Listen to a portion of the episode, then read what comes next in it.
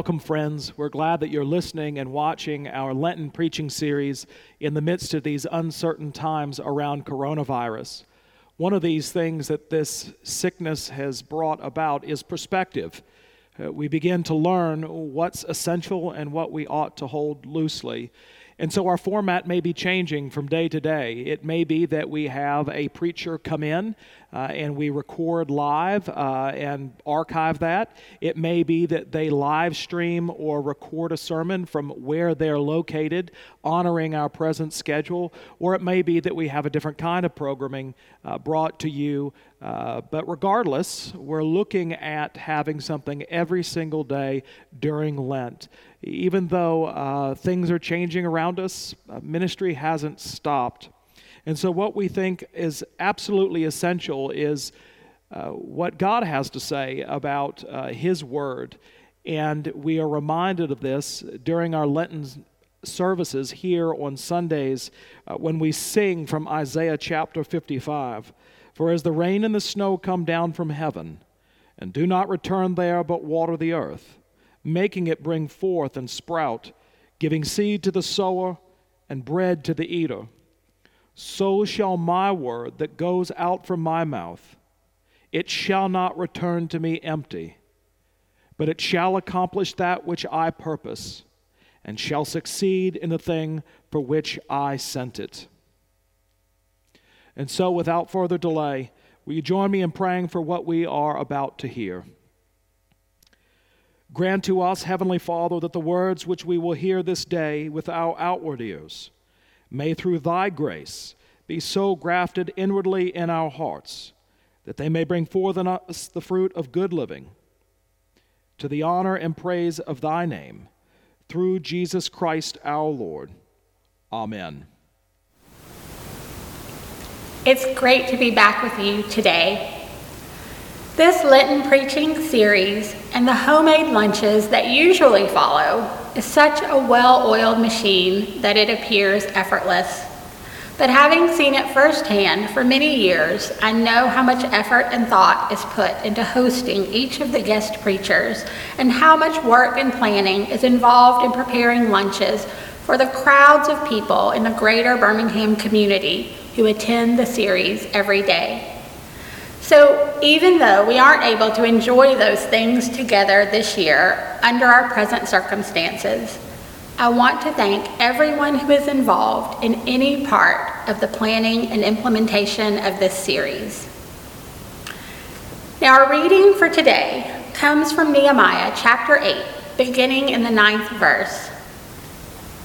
And Nehemiah, who was the governor, and Ezra, the priest and scribe, and the Levites who taught the people said to all the people, This day is holy to the Lord your God. Do not mourn or weep. For all the people wept as they heard the word of the law. Then he said to them, Go your way, eat the fat, and drink sweet wine, and send portions to anyone who has nothing ready. For this day is holy to our Lord. And do not be grieved, for the joy of the Lord is your strength. So the Levites calmed all the people, saying, Be quiet, for this day is holy. Do not be grieved. And all the people went their way to eat and drink, and to send portions, and to make great rejoicing, because they had understood the words that were declared to them the word of the Lord. Please pray with me. Let the words of my mouth and the meditations of my heart be acceptable in your sight, O Lord, my rock and my redeemer. Amen. So, yesterday we read this amazing account in Scripture in which the Israelites returned from their long Babylonian exile, gathered together, and asked Ezra, the priest and scribe, to read the book of the law. Chapter 8 begins And all the people gathered as one man into the square before the water gate. And they told Ezra the scribe to bring the book of the law of Moses that the Lord had commanded Israel. So Ezra the priest brought the law before the assembly, both men and women, and all who could understand what they heard on the first day of the seventh month.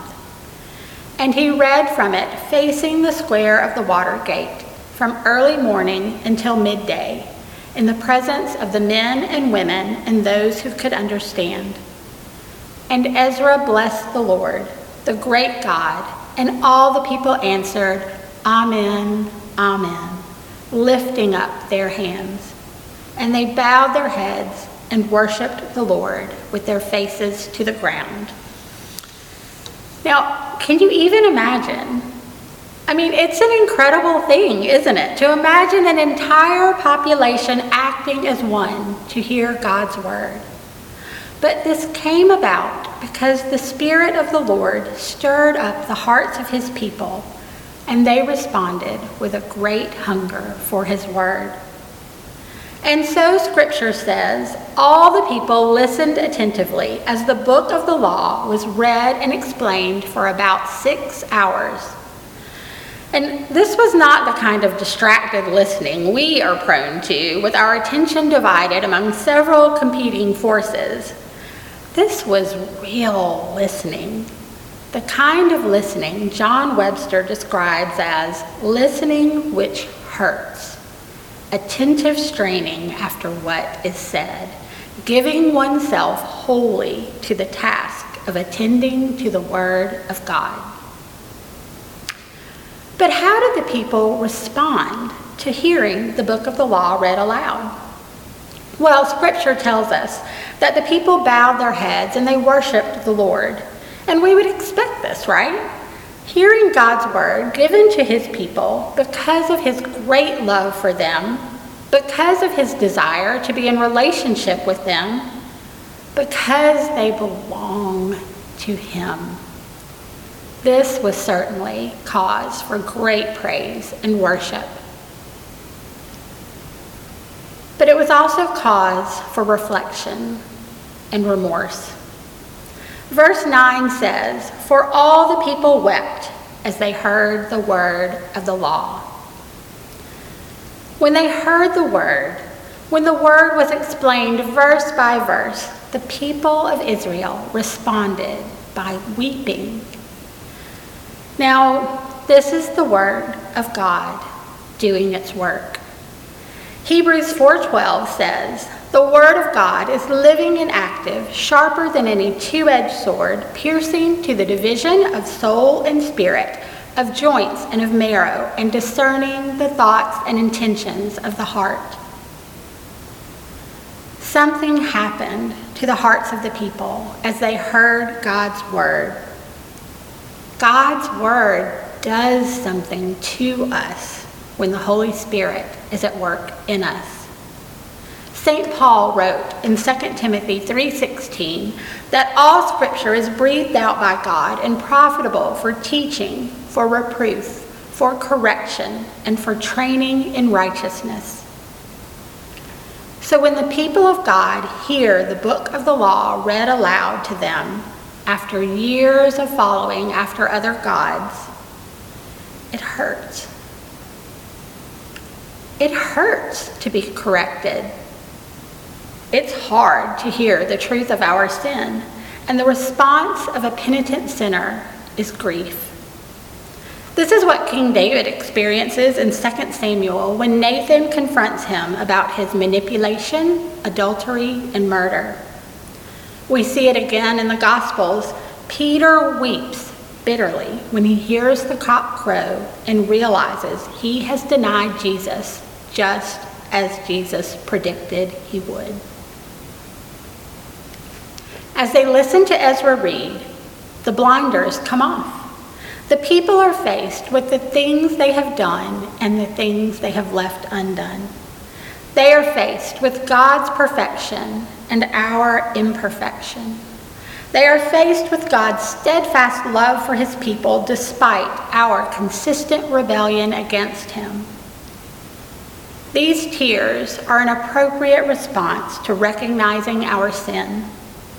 It is appropriate for us to mourn our sin because our sin grieves God and separates us from him.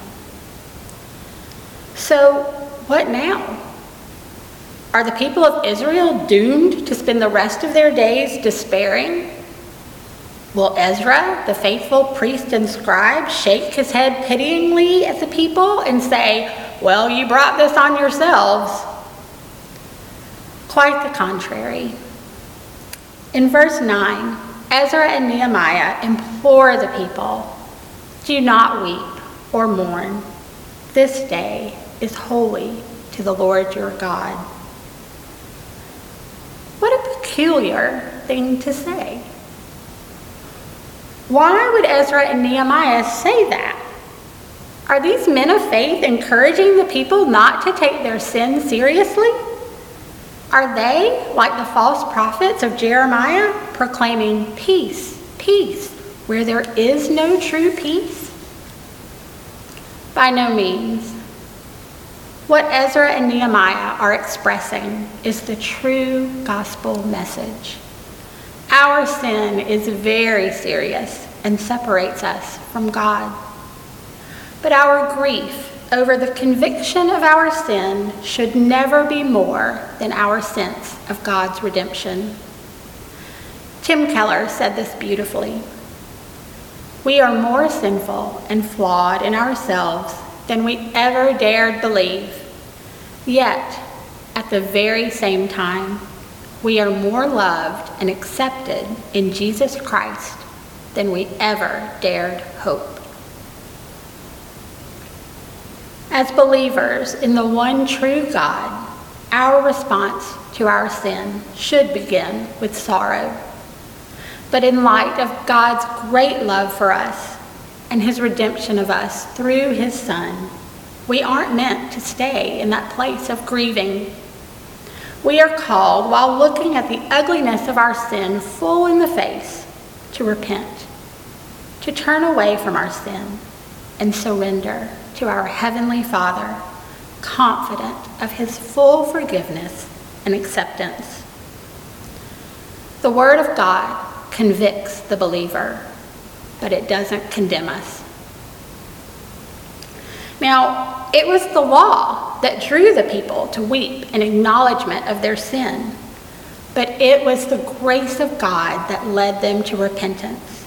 And here's something I don't want you to miss that grace came first. Do you remember how it came to pass that Ezra read the book of the law to the people of Israel? Ezra didn't send a group text urging or coercing or requiring the Israelites to gather for this annual reading of God's law. That's not how it happened. The people asked Ezra to read it. That tells us that the Lord was working in the hearts of the people already. It was His Spirit moving in and through the people that urged them to ask to hear His word and motivated them to listen for hours on end. Now, if I'm honest, sometimes I get a little twitchy and have trouble staying fully engaged when a church service starts to run past the one hour mark. But the people of Israel were so convicted of their need to hear God's word afresh that they listened attentively for half a day. That's half a day they could have spent rebuilding their homes or figuring out how to persuade Aunt Harriet to come back from Babylon. But they spent it being filled by the word of the Lord. Baptist preacher and revival historian J. Edwin Orr defined revival as the Spirit of God working through the Word of God in the lives of the people of God. This same Spirit prepares our hearts to hear, obey, and respond. Hearing God's word brought the people to tears. I know these tears. I've wept these tears. Some 20 years after I sat in the pews of the Advent Cathedral as a kindergartner, I met Jesus in that very room. Now, as a day school student, I'd certainly heard about Jesus, and surrounded by many faithful people growing up, I knew about Jesus. But as a young adult, I heard the word of the Lord speak directly to me for the first time. And my only response, as horribly embarrassing as it was, was uncontrollable sobbing. But the sobs weren't so much a result of recognizing my sin. See, I think I'd been pretty well aware of my sin for a long time. The tears that I wept were over the unbelievable relief that came with learning that there was an answer for my sin, and that the answer was the love of someone who knew me through and through and loved me anyway. Someone who loved me so much that he died to solve my sin problem. The name Nehemiah means Yahweh has compassion. God's compassion for his people always comes first. Without God's love and grace, the law leaves us mourning, weeping, and despairing in our sins. Instead, because of this great gift of grace poured out for us by our Lord, Ezra tells the people of Israel to eat the fat and drink sweet wine. In other words, stop your crying and go celebrate. This reminds me of the story of the prodigal in Luke 15, when the wayward son returns. Rather than shunning or punishing or shaming him for his great disrespect and rebellion, the father runs to greet him, welcomes him like royalty, and throws a huge party to celebrate that he has come home. This is why Ezra can say in verse 10 Do not be grieved, for the joy of the Lord is your strength. This is the power of God made perfect in our weakness that St. Paul writes about in 2 Corinthians. This is the power that Peter experienced when confronted by the risen Christ. In his weakness, Peter had abandoned and betrayed his Savior. But Peter was not abandoned by his Lord, who, through the power of his complete and sufficient sacrifice, fully forgave and fully restored his disciple. Remember that this nationwide reading of God's Word happened on the Feast of Trumpets. The Feast of Trumpets, remembering and celebrating the inauguration of humanity's role in God's story, was also the beginning of the 10 days of awe. During those 10 days, the penitent would reflect on their sins and humble themselves in preparation for the Day of Atonement the most solemn, holy day of all the Israelite feasts and festivals. This was the one day a year the high priest could enter the Holy of Holies, the most sacred part of the temple, and make offerings that by God's grace would atone for the sins of all the people. Do you see the pattern in these festivals? The Feast of Trumpets, followed by the 10 days of awe, followed by the Day of Atonement, set an annual calendar reminder for the Israelites of the gulf between God's holiness and their humanity. This pattern led them from praise to penitence and from penitence to forgiveness. God gave the Israelites this pattern so we would see that the power of the law is that it points us to God's grace. Under the covenant, under the old covenant, Israel could not experience this forgiveness fully. Year after year, the high priest offered blood sacrifices to atone for the sins of the people. So the people found forgiveness, but their sins were not fully dealt with. The author of Hebrews explains For since the law has but a shadow of the good things to come, instead of the true form of these realities, it can never, by the same sacrifices that are continually offered year after year, make perfect those who draw near. Otherwise, would they not have ceased to be offered, since the worshippers, having once been cleansed, would no longer have any consciousness of sins. But in these sacrifices, there is a reminder of sins every year. For it is impossible for the blood of bulls and goats to take away sins. But we have a better promise, secured through Christ, the mediator of the new covenant, who having once for all entered into the holy places, not by the means of the blood of goats and calves, but by means of his own blood, secured an eternal redemption for those who believe in him. It is because of this better promise that we do not stay in a place of weeping or mourning for our sins. It is because of this better promise that we find our strength in the joy of our Lord Jesus Christ, who has forgiven us and remembers our sins no more. It is because of this better promise that we look forward to the day that the Lord will wipe away every tear and make all things new. Hearing God's word brought the people to tears. Do you know these tears? Have you wept these tears? When they come, don't fight them. Surrender to them. There is a personal message from Jesus to you in those tears, beloved child of God. Those tears are a gift from your heavenly Father who promises to reprove and discipline those whom he loves to bring us into relationship with him. The joy of the Lord is found on the road to restoration, which is open to all believers who repent and turn back to their heavenly Father.